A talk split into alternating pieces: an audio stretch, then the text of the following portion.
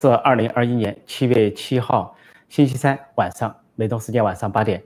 中港台时间早上八点。现在是直播时间，陈破空纵论天下与大家在线互动、在线问答。那么今天是七月七号，是中日战争爆发的八十四年，一九三七年七月七号卢沟桥事变。当时中共的别动队制造了卢沟桥事变，啊，触发了中日战争，啊，意图呢下山再逃之。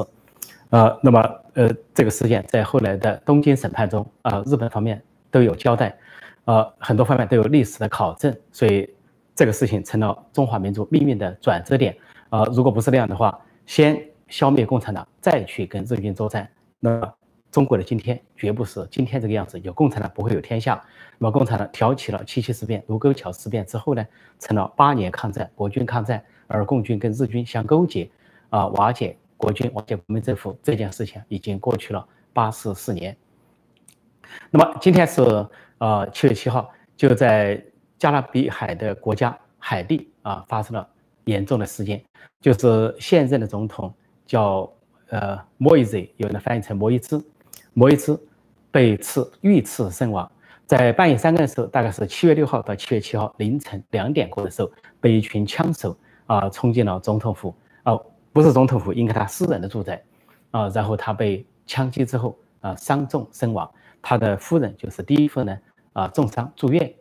那么这件事情震动了国际社会，包括联合国秘书长发出了谴责，美国政府也发出了谴责，那么这是惨无人道的啊暴行，那么美国呢立即关闭了驻海地的大使馆，因为海地呢到目前为止是一个民主国家，尽管过去经历过几次政变啊，美国美国和联合国也曾经帮助平定政变。那么现在民选的总统被暗杀，不知道国内会发生什么情况。但有总理已经代理总统，这个代理总统叫呃约瑟夫，那么他就说这个呃凶这群凶手呢不是持当地的语言，也不是讲法语，海地的官方语言是法语和当地语言，那么是讲西班牙语。那么这一群人那就是有可能是邻国的，比如说委内瑞拉或者古巴的都有可能。而这个国家呢是局势比较混乱。啊，海地相对说来比较混乱，它是加勒比海的一个岛国，人口有一千一百万。啊，在遇到困难的时候都得到美国的帮助。比如说，二零一零年发生地震，七级地震，但是因为离地表太近，当时呢造成了几十万人死亡，光尸体就有十五万。但是美国给予了紧急的人道援助，也派出了军队去援助。再早之前，在一九九一年发生了政变，推翻了首任的民选总统，在联合国的主导下，美国组成多国部队进行干预和施压。迫使政变的军方呢，在一九九四年交权还政于民，这些都跟美国相关。所以美国这次关闭了大使馆，在观察这个国家的局势。那么这个国家跟多米尼加共和国交界，呃，多米尼加共和国也关闭了边界。那么海地呢，跟中共没有外交关系，跟台湾、跟中华民国有外交关系，是台湾现在有外交关系的啊十五个国家之一。另外，海地这个国家实际上是亲美啊，在比如说在川普时代反击。委内瑞拉反击委内瑞拉独裁者马杜罗的时候，海地站在美国这边，所以不排除海地这次总统遇刺受到一些啊外国的雇佣军的袭击。但是海海地内部呢也有政治动荡，就是从二零一八年开始，反对派就在抗议，要求现任的总统莫伊兹下台。因为莫伊兹呢是在二零一七年接任总统，但是前一任总统。啊，由于延拖了一年辞职或者重新选举的原因，所以摩伊兹认为他还没有到期，还有一年。但反对派呢认为他到期了，应该下台，呃，要组成临时政府。但是摩伊兹予以拒绝。就在这个政治僵局中，不断的发生示威抗议，而全国的这个治安也不好，这个国家也很贫穷，贫穷是世界上应该说排一百排比较后的，大概排一百六十一位的一个穷国，呃，是不发达国家。那么在这样的政治乱局、犯罪猖獗，又有贩毒，又有这些啊走私等等猖獗的情况下，社会治安是令人担忧。说这是这是又一次海地啊历史上一个总统遇刺，以前还发生过总统遇刺或者总统被毒死的事情。那么这个局势呢，呃错综复杂，究竟背后是什么？现在还不能完全得知。跟政治乱局、跟治安恶化、跟可能委内瑞拉、古巴这些外国的。雇佣军代理人都有关系。那美国现在保持高度警觉，因为在历史上美国多次的干预海地的政局。那么这次海地会出现什么状况？美国会不会干预，也还是一个未知数。在中国国内那边，呃，今天我报道的一个消息就是，前几天大家都知道发生了一个震惊啊，可以说震惊中外吧，震惊华人的一个事情，那就是呃，中国的一个党委书记，又是党委书记、董事长、总经理，所谓中国航天投资公司的叫张涛，居然公然殴打两名宇航国际宇航科学院的院士，啊，一个人叫王金年，五十五岁，啊，男性；另外一位呢，八十六岁的老太太，啊，吴美荣院士都被他殴打。那么殴打之后，现在暴露出更多的啊细节。这个人为什么这么狂？为什么是黑社会？像黑社会一样的凶残？原来他大有来头。国内透露呢，说他是啊张宗逊的孙子。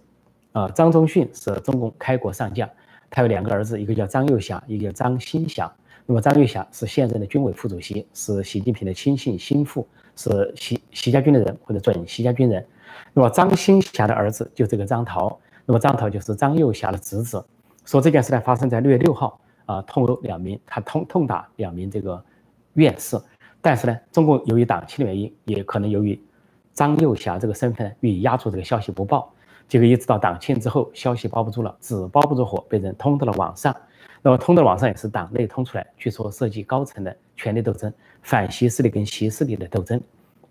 把这个消息通在网上，然后引引起了激起了群情激愤。群情激愤之下，这个张涛才被处理，说是巡视、刑事拘留，但不得而知。但是事情过去了一个月，六月六号到七月四号曝光，一个月之间，这个张涛居然逍遥法外，而他被他殴打的两个人都重伤住院。呃，这个王金年被打得最惨啊，断了几根肋骨，然后浑身受伤，而老太太也是断了脊骨，也是受伤，现在都还在住院。而且这个老太太住院期间说非常伤心，一提起来就痛苦不止。那么这个由于涉及到中国高层，涉及到习家军，涉及到习势力，所以呢一手遮天，予以包庇。那么现在这个事情将如何发展还不得而知。但是这个事情的奇怪就在于，大批的啊五毛党啊自干五、小粉红、老粉红居然出来洗地啊，说什么这个张书记张桃啊，这个董事长、这个总经理、这个党委书记打人也许有他的道理，还说这两位院士可能是假的。因为他们只知道有科学院院士、工程院士，还不知道有国际宇航员院士，这是一个诽谤。再一个，开始洗得轻一点，还说老太太没被打，只有那个王金年被打了。但是老太太自己发了公开信，给她的母校常州中学的母校发公开信，他被他被打得很惨，甚至摔出去四五米远啊，脊骨断裂，说这个比黑社会还要凶残。这个张涛，啊，另外呢，这个还是写得轻微的，写的重点还说说这两位院士呢。说在席间啊出言不逊，什么攻击国家啊，攻击党，什么攻击中国的航天事业，受到什么张涛的痛斥，然后说张涛以爱国为名去追打这两名科学院士，这完全是啊子虚乌有，根本是呃当时的录像全部都调用出来了，根本没有这些镜头，但是这些五毛党居然就洗得出来，所以有的五毛党还说是要向啊这个爱国的张桃什么书记致敬等等，说这个洗地的方式啊就可以看出官方的操作。就说明这个张桃有背景，那么有一个传闻应该是错误的，说张桃有一个桃字，说就是前政治局常委陶铸的女儿陶思亮的儿子，这完全错误。陶思亮只有一个儿子叫张亮，啊，是在前不久呢，在抗议这个呃北京郊区的文化新村叫香塘村抗拆迁的过程中，他都有所表现啊。而陶思亮就这就那一个儿子，说跟陶思亮陶铸毫无关系。那么这个。呃，当时的拆迁说是香塘村压住了习近平龙脉，说下令蔡奇他的亲信在那强行拆迁、暴力拆迁。当时有很多红二代太子党住在那里，就包括陶思亮和张亮就住在那里。说这件事情跟陶思亮无关，而根据国内的各种的啊这个消息来源呢，应该是张幼霞的侄子，就是张新霞的儿子，也就是张宗逊的孙子。那为什么说他是习家军呢？因为张宗逊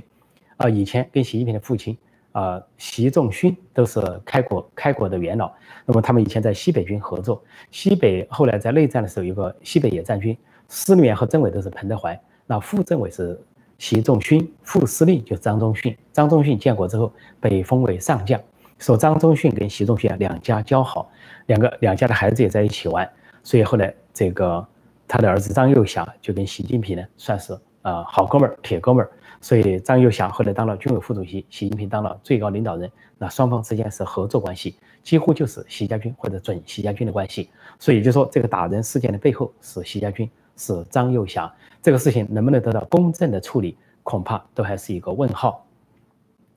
那么第三件事要给大家报告的就是，呃，关于呃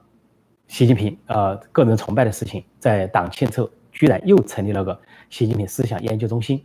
这次成立叫习近平经济思想研究中心。去年呢，成立了一个习近平外交思想研究中心，是中共外交部成立的。今年这回是发改委成立的啊，这个经济研究中心，发改委的主任叫何立峰，是习家军人物，在福建跟随习近平上来，然后呢，官至发改委的呃主任兼中央委员和全国政协副主席。据说明年二十大，他要官升一级，当上副总理和政治局委员。那么他呢，就积极的搞了这个习近平经济思想研究中心。这个一出来，大家就觉得很可笑。有谁相信习近平有什么经济思想吗？不要说经济思想，去年啊，王毅的外交部搞的那个，有谁相信习近平有什么外交思想吗？外交思想不就是一个战狼吗？战狼精神，也就是说一个字狼。那么这次经济思想成立了，网友都说一个字蠢。实际上，成立这个思想固然是讨好习近平，也是让习近平受用，习近平也需要这个来塑造他什么都不懂，但是讲的什么都懂。可能现在有。习近平外交思想研究中心、习近平经济思想研究中心，接下来习近平文化思想研究中心、习近平社会思想研究中心、习近平历史思想研究中心等等，甚至于最后再来一个习近平服装思想研究中心，林林总总都可以来。这就跟北朝鲜的金正恩一样，显得无所不能、万能，最后自封为宇宙大将军，而且加一个无敌，宇宙无敌大将军金正恩。那么将来习近平怎么加？宇宙都被金正恩所占了。你怎么加？是不是加个超宇宙无敌大将军？什么都能，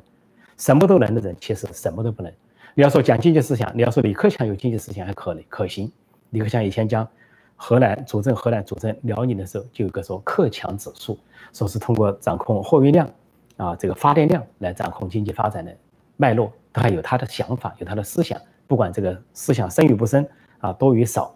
你要说外交思想，其实王毅也好，杨洁篪也好，都比习近平有外交思想。但他不不敢自己说有思想，只说有习近平有思想。其实王毅在年轻时候就给当时的前总书记胡耀邦写稿，关于到日本去访问的演讲，就是王毅并不差，但是他却自己自己贬低自己。然后在去年成立外交思想研究中心，说是习近平的思想，一切都是习近平，好像自己是个傻瓜，什么都不懂，只能够跟在后面，啊，这个鹦鹉学舌，一步一趋，啊，邯郸学步，啊，东施效颦。其实这里面揭露出另外一个问题，就是王毅等人、何立峰等人实际上是在甩锅。怎么说呢？外交出了问题，战狼外交现在是得罪了世界各国，呃，陷入了空前的孤立，四面楚歌，八面受敌。那么就说是习近平的，就跟前几天王杨启杨洁篪发表文章，说这个说什么呢？说外交工作是习近平亲力亲为、亲自指挥，三个亲自实际上是甩锅。那么出了事我不管，我杨洁篪要退休了，王王毅也要退休了，一个七十岁，一个六十九岁。那么现在何立峰也不排除甩锅，因为中国的经济指数现在并不妙，下半年要往下走，下行，呃，外贸、呃，订单、呃，制造业都在往下走。那么好，经济上出现问题是习近平思想造成的。其实这回成立所谓习近平思想研究中心的时候也非常可笑，居然在成立大会上号召首先讲政治。说是什么政治领悟力、政治判断力啊，政治什么决策力等等。你搞经济工作，居然说讲政治，有政治来领导经济，这就是两条路线。李克强以总理为代表的李克强，说是市场经济来解决发展中的问题；但是以习近平、王沪宁为代表的这一伙人，接着路线说党管经济，党领导一切。这就回到了文革时代，回到了毛泽东时代，叫外行领导内行，叫做党领导一切。毛泽东时代就这么干的。叫做抓革命出生产，革命在前面，生产在后面。甚至说，您要社会主义的草，不要资本主义的苗，就是我要草都不要苗，因为要讲政治啊，抓政治。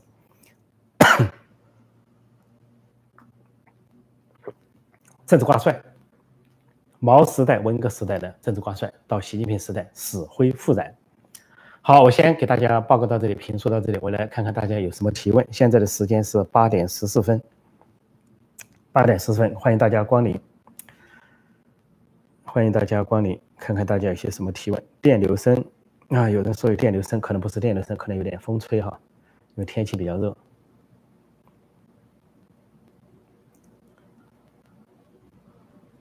呃，这里人说前几天陶陶陶思亮辟谣说不是他的儿子，当然不是，我已经说过了啊，这不可能的，因为陶思亮就一个儿子叫张亮，那么大家都知道了。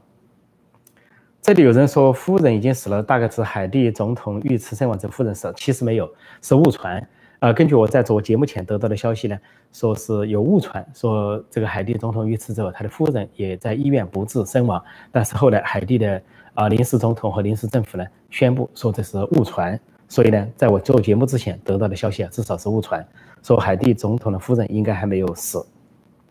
但伤重，如果说伤重的很厉害，也可能伤重不治，也有可能。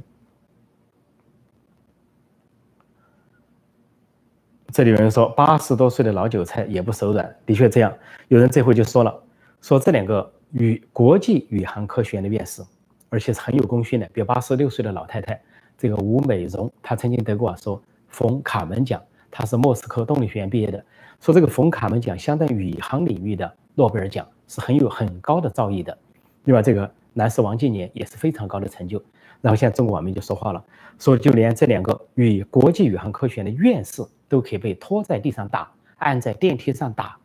可见中国有多可怕。普通老百姓怎么办？普通老百姓还有伸冤的余地吗？还有反抗的余地吗？而说可以见的官威有多大？这个张桃啊，张桃实际上就是红三代了。根据这样算下来，张宗逊的孙子就是红三代张幼霞的侄子，有多么大的气焰，多大的权力傲慢，而且说殴打的时候。周围有人都不敢上前去劝阻，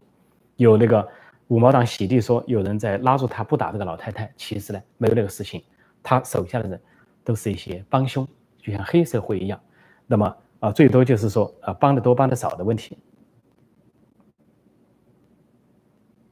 啊，这里有人问滴滴事件，我昨天是应该讲过了。滴滴事件就两句话，呃，美国本来就要跟中国脱钩，那么现在中共主动接受这个脱钩了。因为美国根本就不希望中国的企业到美国来上市，而上市了有严格的监管，而这些中国公司很多都是隐瞒啊财务、隐瞒股权，甚至虚虚报信息，就跟那个税啊这个叫什么瑞瑞幸咖啡一样，说美国根本就不希望你来，但是美国因为是市场经济，是全球化，你来你按照规定来，但是中共那边也在卡，卡的结果就是造成实际性的脱钩，这就说明中共也承认美中已经成了敌国，虽然中共。大声喊不愿意脱钩，偏不脱钩，就是赖着你，我不走。现在呢，出于这个敌对关系，他怕这些所谓个人数据啊，啊，教育美方，说他呢，就是整这个滴滴公司。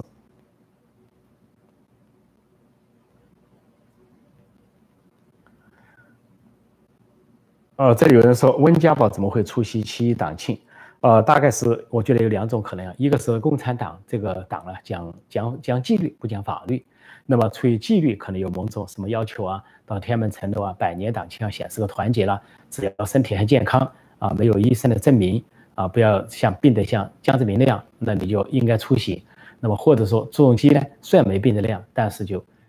出示了医生的证明，表示自己病得那样，说不出席了就不出席了。但是温家宝和胡锦涛呢，身体相对比较健康，找不到理由，这是一种可能。再一种可能呢，就可能受到了习近平、习家军的威胁。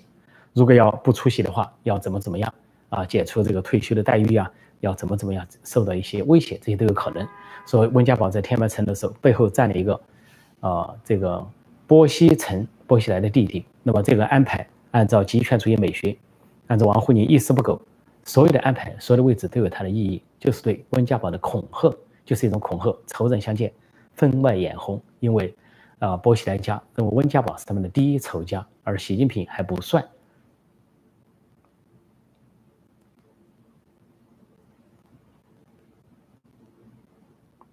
这里有人说，习的思想就是把百姓搞到没饭吃。呃，一谈一个领导人思想，就的确如此，就跟毛泽东一样，一谈毛泽东思想，中国就要倒大霉了。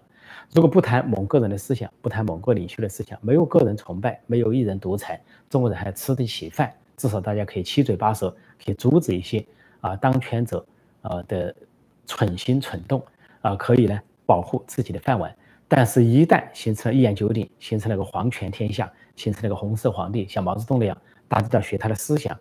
即便他是胡作非为，搞大跃进、大炼钢铁，然后搞公社化，然后饿死四千三百人，也没人敢说话。有人敢说话，那就是轻则坐牢，重则杀头。所以他制造的是不仅千百万人头落地，被杀死，而且是千百万人被活活的饿死，这是可怕的独裁。所以现在到了二十一世纪，还有人在讲是某某人的思想，一讲某某人的思想，那就是坏事了，这个国家就被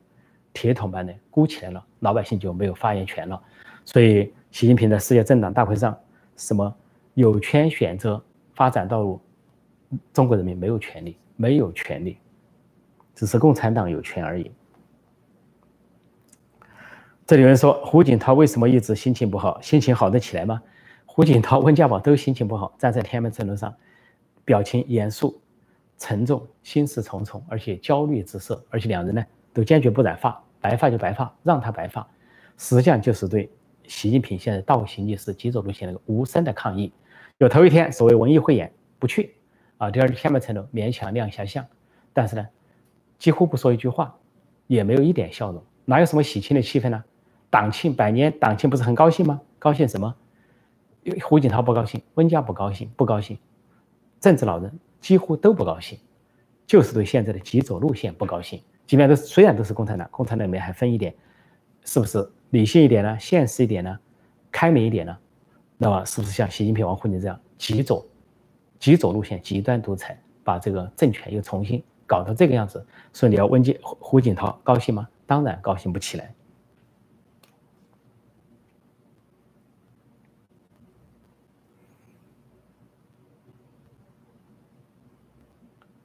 哦，这里有人说陈老师，你认为胡锦涛是执政最好的总书记吗？这倒不是，这是个在中国党内来比较，只有相对的比较，没有绝对的比较啊。只能说，相对习近平而言，或者相对江泽民而言，这几届就是六十大屠杀之后这几届里面，呃，胡锦涛、温家宝算是比较好的一届，因为胡锦涛有一个座右铭叫“不折腾”，只要不折腾，就能像汉文帝、汉景帝无为而治，让老百姓去发展。而这个温家宝呢？啊，不仅主张减农业税，减轻人民的负担，非常实际，而且呢，一到天灾人祸，他就身先士卒，呃，亲临亲力亲为。再一个呢，温家宝到了第二任期还主张政治改革，认为没有政治改革，经济改革的成果不能为继。只是呢，胡锦涛、温家宝手上没有实权，无法推动任何形式的政治改革。说相对于他们前任江泽民和后面的习习近平，他们干的比较好而已。但是要跟上世纪八十年代相比，那还是不行。要跟胡耀邦、赵紫阳相比，胡耀邦、赵紫阳是真正的改革者，是真正的啊开明人士，不仅主张经济改革，还有政治改革，绝不对人民开枪。赵紫阳宁愿丢掉万贯呃所有的这些高官厚禄啊，全部丢掉无所谓啊，软禁终身也不对人民开枪，这样的格调啊，在共产党内部算是相当高的了。所以胡锦涛跟他们比起来，那还差得远。况且胡锦涛在八九年还欠了西藏人民的血手上，呃。七五事件啊，又欠了呃新疆人民手上的，又欠了新疆人民的血。说这些相比之下呢，呃，所以说要抬那么高，那倒不至于，只能说呃矮中拔高，相对而言。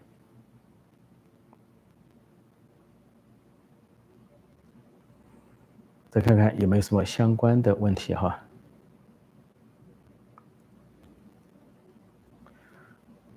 这里有人说，习近平什么时候可以内定接班人？这个接班人的问题也是一个风向标，一旦不想确定接班人，想长期执政、终身执政，不仅会给这个国家民主带来灾难，一定会给他这个党也带来灾难。所以，习近平呢，现在不仅是啊国际上的公敌啊，中国民间的公敌，恐怕在党内都成了公敌，只不过是很多人敢怒而不敢言，因为他用的是恐吓手段在统治，不是让人呢心服口服。所以，一旦有正常的接班人制度的话呢，基本上都还稳得住局面。说现在习近平不要接班人。就跟毛泽东时代一样，毛泽东他要么不要接班人，要么假装要接班人，甚至把接班人迫害致死。啊，谁想接班谁去死。刘少奇、林彪等等，后来假装定了王洪文，也让他靠边站；假装定了个华国锋，其实呢是想作为过渡人物。毛泽东这个叫做天算不如人算啊，聪明一时，糊涂一时。他以为华国锋最老实的，定了华国锋之后，华国锋却把毛家一锅端，把江青啊、毛远新啊四人帮全部给逮捕。然后华国锋自己来执政，这就是毛泽东自以为找到了老实人，所以连毛泽东这样的老狐狸啊，都尚且有这么的啊死后这么重大的一个损失，更不用说习近平了。我再看看，哦，这个顶上还有个问题，什么？中国是一个核武国家，不首先使用核武，是要对日本使用核武，受咬牙切齿的千仇万恨，啊，什么报一直报等机会报复日本，甚至说要把日本彻底抹掉。这个听起来像伊朗的语言啊，狂妄的语言，把以色列从地球上抹掉。不过这位网民呢，绝对没有读过中国的历史，没有读过真正的中国近代史，一定是看了共产党的书，所以才那么大的仇恨。如果这位要知道的话呢，他要知道。共军跟日军是勾结的，共产党是日本惯出来的。说日本呢侵略中国最大的一个欠中国人的债，就是让共产党壮大，最后让共产党夺取了江山。啊，因为共军跟日军相勾结，打国军，就看一个简单的现象啊，日军是反复的轰炸啊，这个国民政府所在地，比如先是轰炸南京，后来是轰炸台都、重庆，反复轰炸，还轰炸蒋介石的老家，呃，浙江省奉化县溪口镇。而且把蒋介石的原配夫人，就蒋经国的生母炸死，当场炸死。后来蒋经国回去哭丧啊，奔孝，就写了四个字，刻了一个石碑，叫“以血，以血藏血”，就是用鲜血去藏鲜血。啊，这是日本人干，但对延安日本的军机绝不飞延安，也不对延安发一一枪一炮，因为日军跟共军有默契，就是夹击国军，推翻国民政府。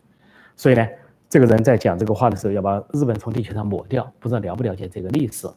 卢沟桥事变、七七事变是共产党别动队所制造的。另外，共产党在啊整个八年抗战中啊跟日军是相勾结的，是扮演了一个汉奸卖国贼的角色。这个汉奸卖国贼比汪精卫、比溥仪还要当得牢，因为溥仪还是他守住他祖传了一个地方东北满洲，建立一个满洲国。这个呃汪精卫啊在南京建立的，他是国民党的另一个分支建立的政府。啊，那么他，你要说他是汉奸，他可以说公开是说，是认为跟日本合作，但是共产党却是隐瞒在那里跟日本进行真实的合作，而且是具体的夹击国军、夹击国民政府。当然，共产党也背靠苏联，说背靠两个外寇外敌，是真正的汉奸和卖国贼。说整个共产党的百年史啊，就是一部卖国史、叛国史。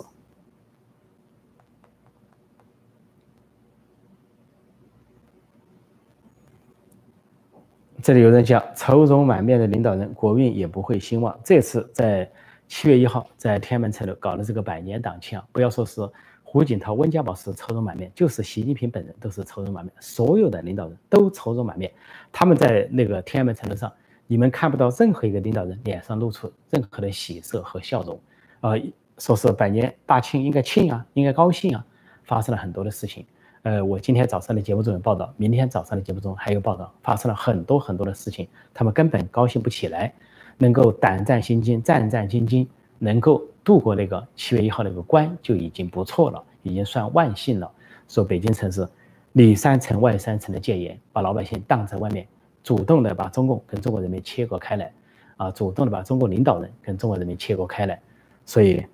想让中国人民当他的铜墙铁壁啊。当所谓血肉之躯，但是他们首先呢，把中国人民推得远远的，自己围起来，围起栏杆搞党庆。这里有人问说：“陈老师，未来大陆还有民主化的可能性吗？”未来多么遥远的未来？是几十年、几百年、几千年、几万年？当然有可能。呃，民主化的这个梦想不会磨灭，因为这是普世价值。在二战。前的时候啊，只有两个真正的民主国家，美国和英国。但是二战之后啊，经过第一波民主化、第二波民主化、第三波民主化、第四波民主化，已经是三分之二到四分之三的国家都是民主国家。说可以看到，民主的版图在扩大，而专制的版图在缩小。东欧也解体了，苏联也苏联解体了，东欧解放了，那么就剩下为数不多的几个专制堡垒啊。中国这边是最大的一块，再加上北朝鲜呢，啊，古巴。啊，越南的已经变得差不多了，所以中国会不会民主化？如果从理论上，啊，从历史方向上来说是肯定的，只不过呢，时间是多久啊？人们的努力够不够？这里有人说邓小平才是真正的改革者，半个邓小平是半个改革者，只是经济改革者，而不是政治改革者，所以不合格。他在经济改革上不如赵紫阳，政治改革上不如胡耀邦、赵紫阳。呃，这里有人说江泽民之前是不是超过了两届任期，还拿着军权？江泽民是这个情况啊，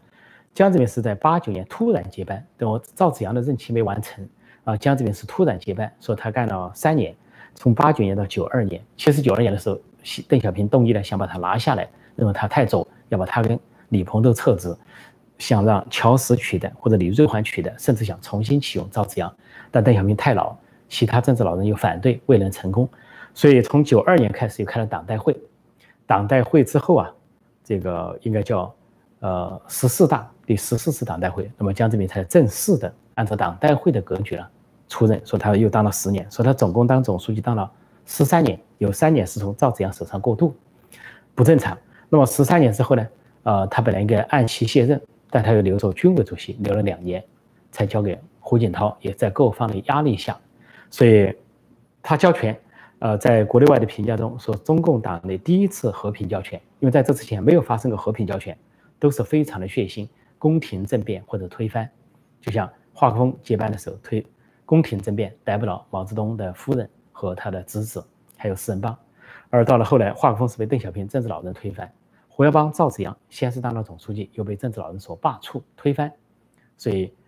这个江泽民呢是踏着六次的血迹上去。他交权的时候就交给胡耀邦、胡锦涛。胡锦涛是习近平啊邓小平隔代指定的接班人。说第一次和平交接，是国际上的评价。仅仅过了这么一下，结果到了。习近平接班的时候又不行了，又发生了巨大的震荡，就是薄熙来的政变图谋要篡党夺权啊！薄熙来、徐才厚、郭伯雄啊合作要这个篡位，要跟习习近平一争高下，这个又发生了剧烈的震荡。但是如果不是王立军派他美领馆，这个事情可能没有暴露。所以呢，又震荡了。到了现在，习近平上来，干脆上来就不下去了，赖着不走了，说接班人制度等于又打乱了，所以。现在的习近平比当初的江泽民还差。当然，习近平还有个机会，如果明年他突然戏剧性的宣布他卸任下台，两届任期到了，让其他人干，那么还可以呢，这个赢得一点掌声啊，最后呢有一点亮丽的背影。但是现在看来，他是要赖着不走，准备要再执政，而习家军也在跟他做这个鼓噪，尽管是内外交困，也不换人。那么这样下去的话呢，只会是。背一辈子的骂名，甚至钉在历史的耻辱柱上，甚至连江泽民都不如，恐怕。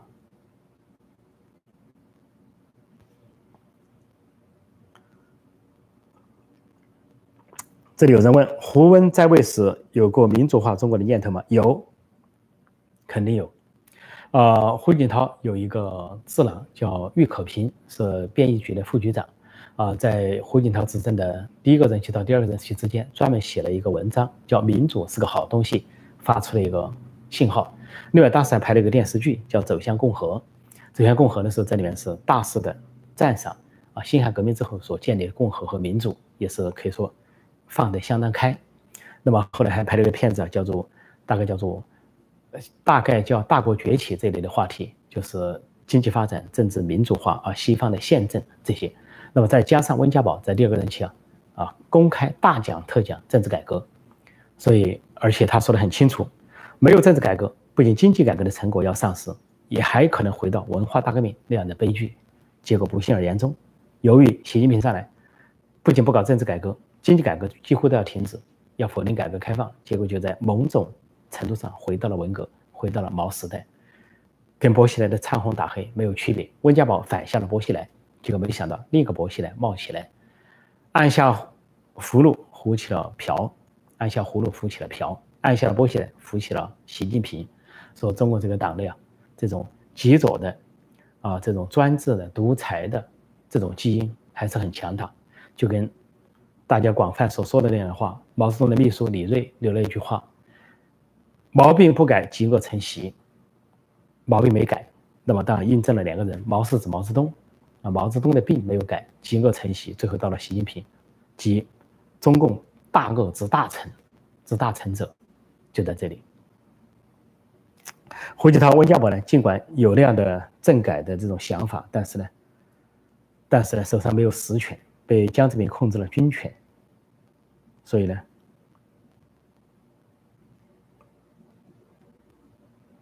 呃，我再看看啊，嗯。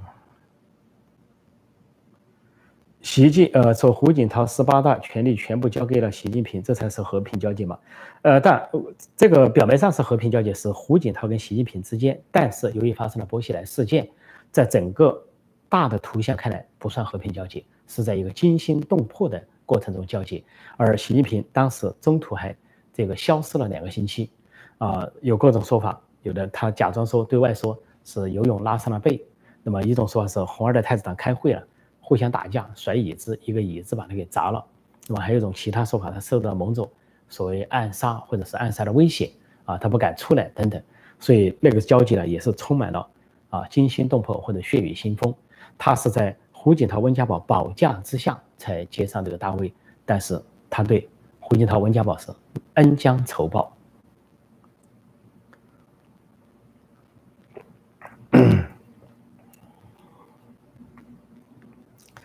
现在的时间是八点三十五分，再看看一些什么提问哈。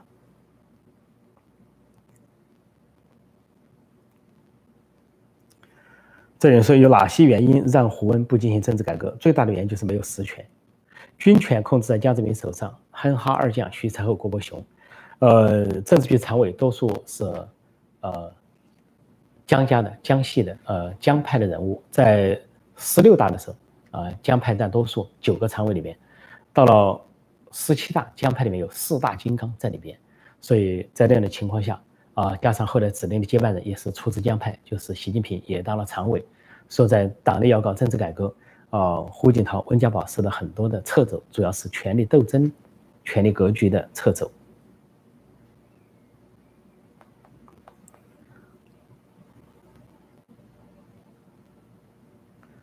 哦，这里有人问说，呃，什么中国真的会走向习明泽接班，走向朝鲜？可能性不大。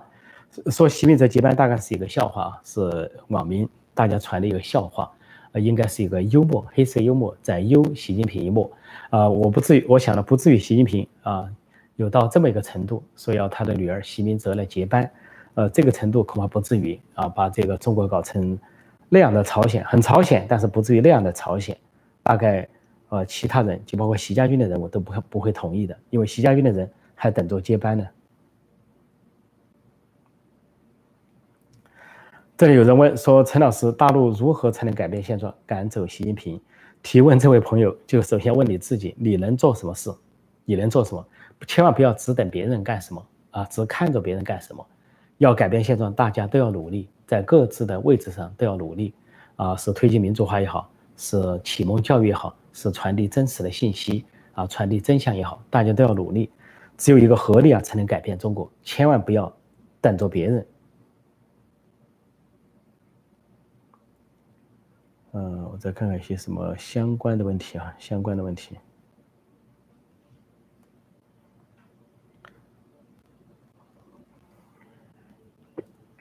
电流声，是不是这个耳机有点问题？这里说杨洁篪很狡猾，甩锅那是肯定的。杨洁篪会甩锅，王王毅也会甩锅，都很狡猾。因为美国这边已经说了，说本来杨洁篪和王毅呢，算是先前成长起来的，说比较在中共内部就算比较拔尖的外交家了。但说习近平上来把他们撇在一边，踢出了决策阶层，不让他们参与决策，只让他们去执行。所以既然他们只有执行的份，连决策的份都不能参加，连意见都不能提供，所以他们也只好就甩锅了。硬着头皮搞战狼外交，但是呢，也要去甩锅，反正是习近平的事。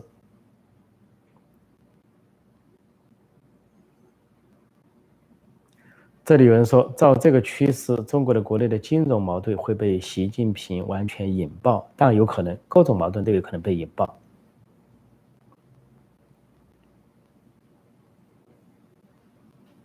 这里有人说。你以为中国民主化了，美国就不打压了吗？天大的笑话！当然，这不是天大的笑话，这是一个现实的事情。只要中国民主化，就跟美国是最好的盟邦，那是东西两国大手、两国大国的携手啊！本来在二战的时候，中中美两国就是携手，否则的话，怎么可能？日本怎么可能退出中国？日本是被美国所击败，是被国军所抵抗。尽管共产党想利用苏联、日本来瓜分中国，未能成功。所以，美国在历史上对中国是有大恩大德，而且美国那种普遍的，美国这个社会呢，从一战、二战到后来冷战，普遍有个反俄的情绪，对俄罗斯呢有偏见，对苏联有不满，但是呢有一股呢，呃，同情中国的这么一个风气啊。一战、二战后来冷战都是如此，但是是中国共产党在八九六四之后啊，自己把自己走引向了美国的对立面。当然在之前抗呃这个朝鲜战争也是如此，但是后来毛泽东临死前跟美国缓解了关系，到了习近平时代更是全面反美。所以，美国不是怕中国强大，不是怕美中国崛起，而是怕中国成为一个独裁的国家而崛起，那非常可怕。那就是纳粹德国，那就是军国主义的日本，那就是前苏联。如果你不是这样，像德国，我讲过很多遍，德国在二战前想通过扩张、侵略、一党专政的方式啊，屠杀犹太人的方式崛起，美国当然不会接受，觉得也很可怕，一定要跟英国联手把你打下去。日本通过扩张。在亚洲称王称霸，甚至说亚洲是亚洲人的亚洲，建立大东亚共荣圈，把美国英美势力赶出亚洲，这种方式，美国当然不会同意你那样的崛起方式。那那个很可怕，因为你公平的打平了亚洲，你会打美洲。果然后来就西珍珠港袭击就来了，针对美国，说美国当然要把你干掉。但是战后，日本改造为民主的和平的国家，而德国也成为西德成为民主的国家。那美国是扶持他们成长，而很快的战争的废墟上，日本成长为仅次于美国的第二号经济强国，而德国成长为仅次于美国、日本的第三号经济强国，而他们的国土面积、人口都远小于美国，但是呢，国力就大增。美国从来没有觉得他们对美国有什么威胁，所以今天的情况一样，像印度，人口大国十三亿，跟中国差不多，经济现在迅速发展，但它是民主国家，说美国乐见印度的崛起。而且所有的先进武器都不在乎卖给印度，都可以不受限制，科技武器都不受限制。但对中国，在八九六四之后，大屠杀之后，美国就限制高科技，限制高科技进入中国，限制军工产品、先进武器进入中国。而在之前都是可以的。所以呢，这个专制跟民主是主要的，而不是什么国家大小、国家强弱。说刚才这位朋友呢提的问题很中国化，呃，但是也提得很好，因为具有代表性。说欢迎欢迎这样的问题，欢迎这样的问题。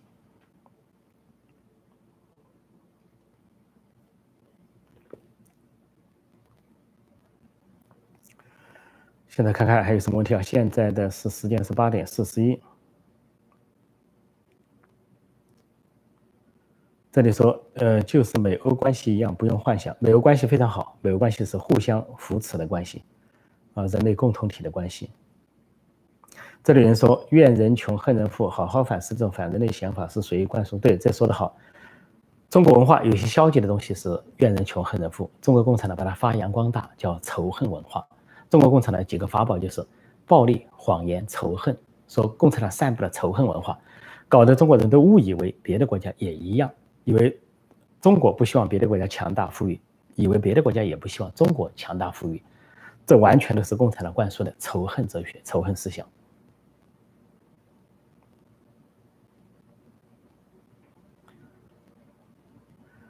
这里有人说，纵观世界发达国家，都是民主国家为主，人民富裕，但大多数的民主国家都是成功，就是为成功率高；专制国家，少数专制国家经济上成功，大多数失败，就成功率比较低。啊，中国呢，因为有香港、台湾这样的窗口，后来有日本的这个援助，美国的投资，所侥幸呢，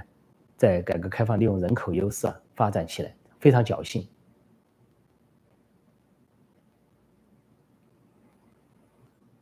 这里说，习近平措施将中国导向改革开放时期历史评价低，历史评价最低。他不仅是错失了导向民主化的方向，而且呢，就连改革开放他都不愿意守了。他想回到文革时代，回到毛时代，回到不仅是一党专政，他在一党专政上还想加上一人独裁。今天摆的姿势就这个样子。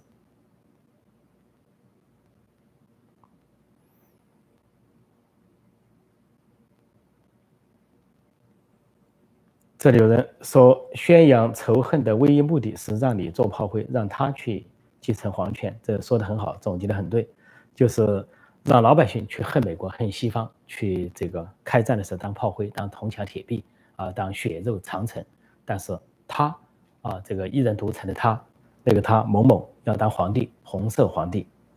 称帝，高高在上。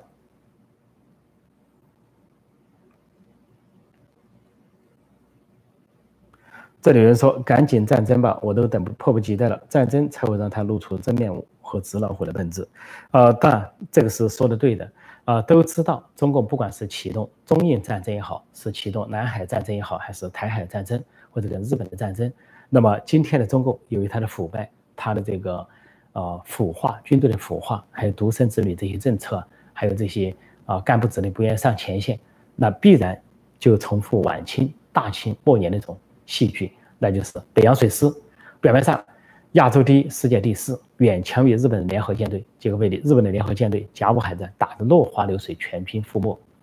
所以今天的共军仍然如此，只要敢发动战争，可能就这个结果。这就可以部分的解释为什么这几天本来想在黄海搞什么重大军事活动，大概军事演习，或者是试射危险的呃核导弹，什么洲际核导弹，或者是潜射导弹，但是呢，可能接到情报，美国、日本有强有力的反制。说中国呢，最后先说两个星期演习，缩小缩短了一周，最后干脆取消，灰溜溜的取消，就其中有这些内因。但内因之一呢，我在别的节目中也讲到，也可能是军中出现了内讧、内乱，或者针对习近平不利的事情，才罕见的取消了这个重大军事活动。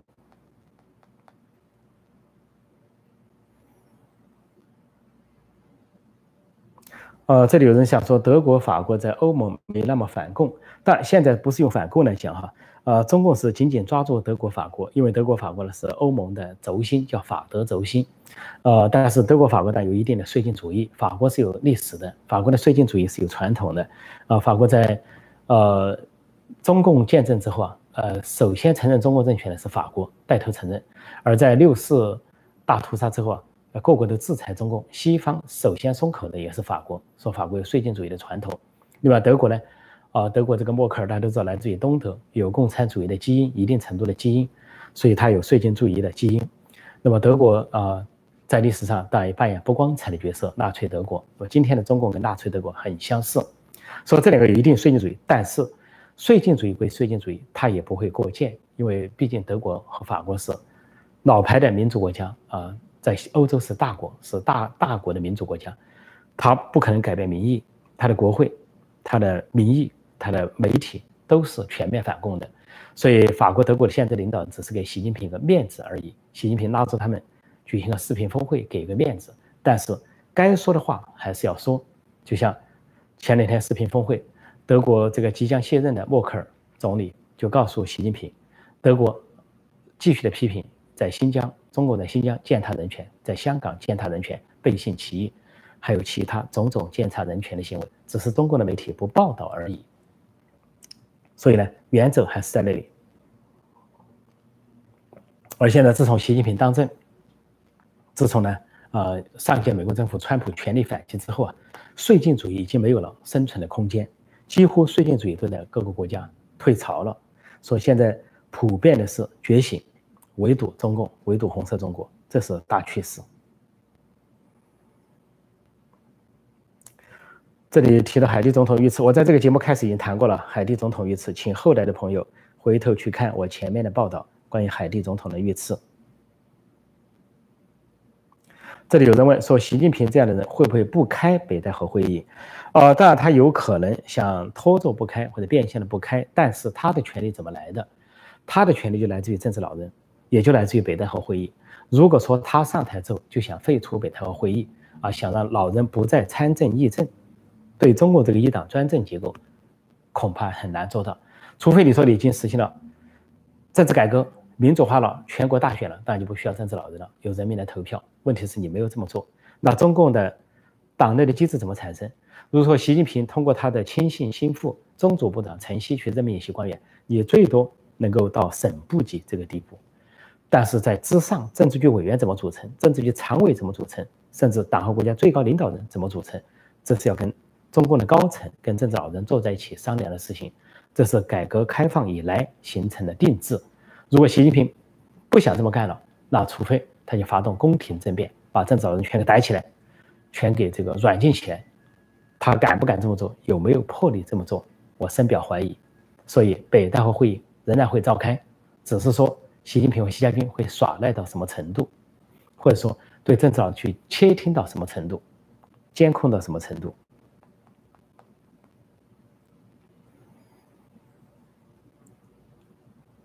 呃，这里有人说一句话，说今天才知道陈先生是为流过血的民主斗士敬佩，谈不上流血啊，流血这个过程没有流血啊，没有流过血，应该说是坐个牢啊，付出个牢狱之灾这样的代价啊，付出个代价。为中国的民主化啊，谈呃谈流血那是我们啊当年一九八九年在北京城在成都死难的民主先烈，那些倒在天安门广场、倒在东西长安街、倒在木樨地六部口的。那些北京的市民和学生，他们才是流血的人，还有很多是受伤，也是流过血的。跟他们相比，我还自荐，可以说是非常惭愧啊，自愧不如，说不能啊，配不上流血这个说法。呃，我再看看有哪些相关的问题哈。这里有人问：共产党下台后，中华民国的国号会恢复吗？极可能恢复。这个在很多国家都成了现实，呃，俄罗斯就是一个例子啊。俄罗斯呢是在沙皇时代结束之后发生了一次啊，啊，后来被定义为资产阶级革命，实际上是民主革命，啊，成立了就是呃克伦斯基为首的民主政府，当时应该叫二月革命。那么二月革命呢用的旗帜是三色旗啊，三色旗应该就象征的是像啊自由啊啊平等博爱这些西方的传统价值或者国际上的普世价值。但是二月革命之后呢，这个政府呢立足未稳，就被布尔什维克共产主义逆流所推翻。就在一九一七年，所谓十月革命推翻，推翻之后，苏联统治长达七十多年。一九一七年到呃一九九一年，长达七十四年。但是苏联轰然解体倒塌之后呢，苏联绑架的是五加盟共和国独立，俄罗斯都民主化。那个时候，俄罗斯恢复了民主政体的时候，就。重举起二月革命的旗帜，就现在的俄罗斯国旗是三色旗，就是当初，啊，一九一七年那个时候二月革命的旗帜，所以就恢复了当时的民主政府，就建立沙皇和共产政权之间的那个短暂的民主政府，那真正的俄罗斯，民主的俄罗斯，共和的俄罗斯。所以呢，俄罗斯在叶利钦，啊，叶利钦开创了新的俄罗斯之后，就定三色旗为国旗，而且很多都是重新回到了那个时候。同样道理啊，其他很多国家都如此，那就不用举了。一些小国都是在恢复以前的光荣的传统啊，曾经有过的共和的传统，像捷克、匈牙利啊、波罗的海那些国家，中国也如此。中国真正的民主，近代就是辛亥革命之后所建立的民主，直到一九二七年北伐之前，北洋政府所维持那个民主，十七年辉煌的十七年，百花争鸣、百花齐放的十七年，有真正的言论自由、新闻自由。啊，出版自由、司法独立等等，还有军队的啊，相当程度的国家化，所以那个时候中中中国在国际上的地位相当高，经济发展也有有辉煌十年的说法啊，黄金十年的说法，说那个时代是最好的时代，近代中国最好的时代，将来的中国民主化之后，很多的包括国旗啊、国歌啊，很多事情恐怕都要回到那个时代，就是高举中华民国的大旗，一九一一年所建立的中华民国的大旗。这是极可能的，但也可以另一种形态的民主。只要民主和共和了，这个至于什么形态，倒不是那么那么的拘泥。即便交给另外一个国民，只要是政治民主化、社会多元化、经济自由化、人民当家作主，成为国家的主人，都有选票啊，有言论自由，都可以。这里有人问说，中共倒台后，四川会独立吗？建立天府共和国？这个不会。这可能性不存在，为什么呢？因为中国呢，呃，在它自古以来呢，围着长江流域、黄河流域啊，这个国家的统一的版图是比较大的，形成了传统的汉人的聚集地，所以要一个省一个省分成独立国家，这可能性呢比较少。哦，在辛亥革命之后，它是短暂的独立，是说宣布对清廷独立，后来袁世凯称帝宣布对袁世凯独立，是短暂独立，然后都结合在一起，只说一些边疆的。从人家少数从别的民族夺过来的地方有可能独立，你比如西藏有可能独立，以前人家本来就是一个独立的国家。毛泽东说的好，他是外国。那么新疆有可能独立，或者说南疆有可能独立等等，因为这是传统上是维吾尔人、哈萨克人的他们自己的国度。而曾经中共跟苏联还合谋在国民政府时期啊，就想鼓动是是这个新疆独立，想建立土耳其共和国，一度建立了土耳其共和国。后来归国民政府了，当时蒋介石的国民政府盛世才所镇压，所以呢，这些都有可能。还有香港、台湾，由于长久的，尤其是香港啊，这个长久的，啊，这个殖民地的历史和跟中国内地不同的历史，香港也有可能独立，那么台湾就更有可能了，因为四百年的台湾跟中国的关系很少很少连接，也就是说，移民中国大陆的移民和各东南亚各国的移民组成的一个岛国，就跟这个美洲美洲美洲这个是由英国来的这些人组成的这些国家一样。这里有人问普京为什么执政这么久？普京虽然俄罗斯还有民主，但是普京呢是克格勃出身，他是在形形式上有民主，实际上是又在专制复辟。说现在俄罗斯半民主半独裁，这是对叶利钦的背叛，对民主俄罗斯的背叛。这里有人说你不说谎话就活不了吧？大概说的共产党，但是共产党说了七十年谎话了，一百年谎话他还活着，所以说谎话也不见得他不能活着。说共产党就是靠谎言、仇恨、暴力而活着的，靠谎言、仇恨、暴力起家，又靠仇恨、谎言、暴力维持，所以呢，还不能说他说了谎言他就不能活着。这个要揭穿中共的谎言，那是一个艰巨的工作，大家都有份。啊，这里问的问题是太细致了哈。一旦开战，中共撑不了十小时，啊，这有可能，就看战争的形式是什么。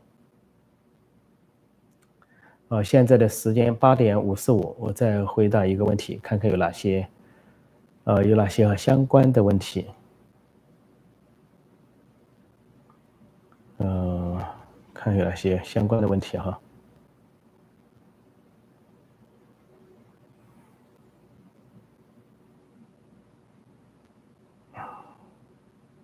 这里有人问说，习近平集权给全国人洗脑，有没有可能是为政治改革做准备？啊，陈老师可以解答一下这个问题吗？这个问题呢，说还希望习近平是好人。这个问题很多人抱幻想，很多尤其法轮功的朋友抱幻想。这个如果习近平是为集集权，是为了政治改革，那么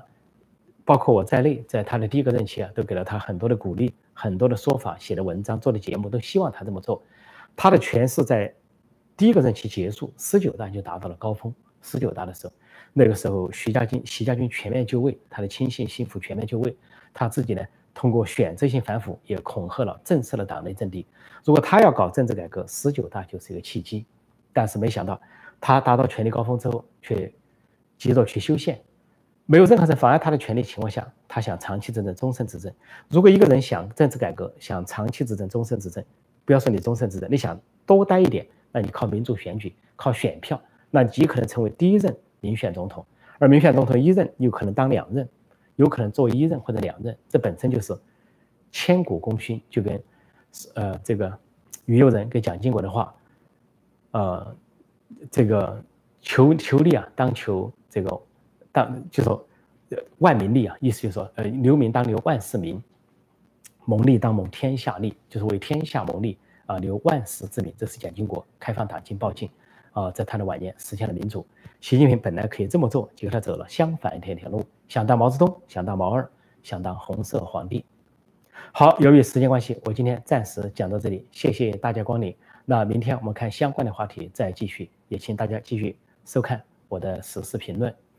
好，感谢各位光临啊，祝各位晚安，当然祝中港台的朋友早上好，再见。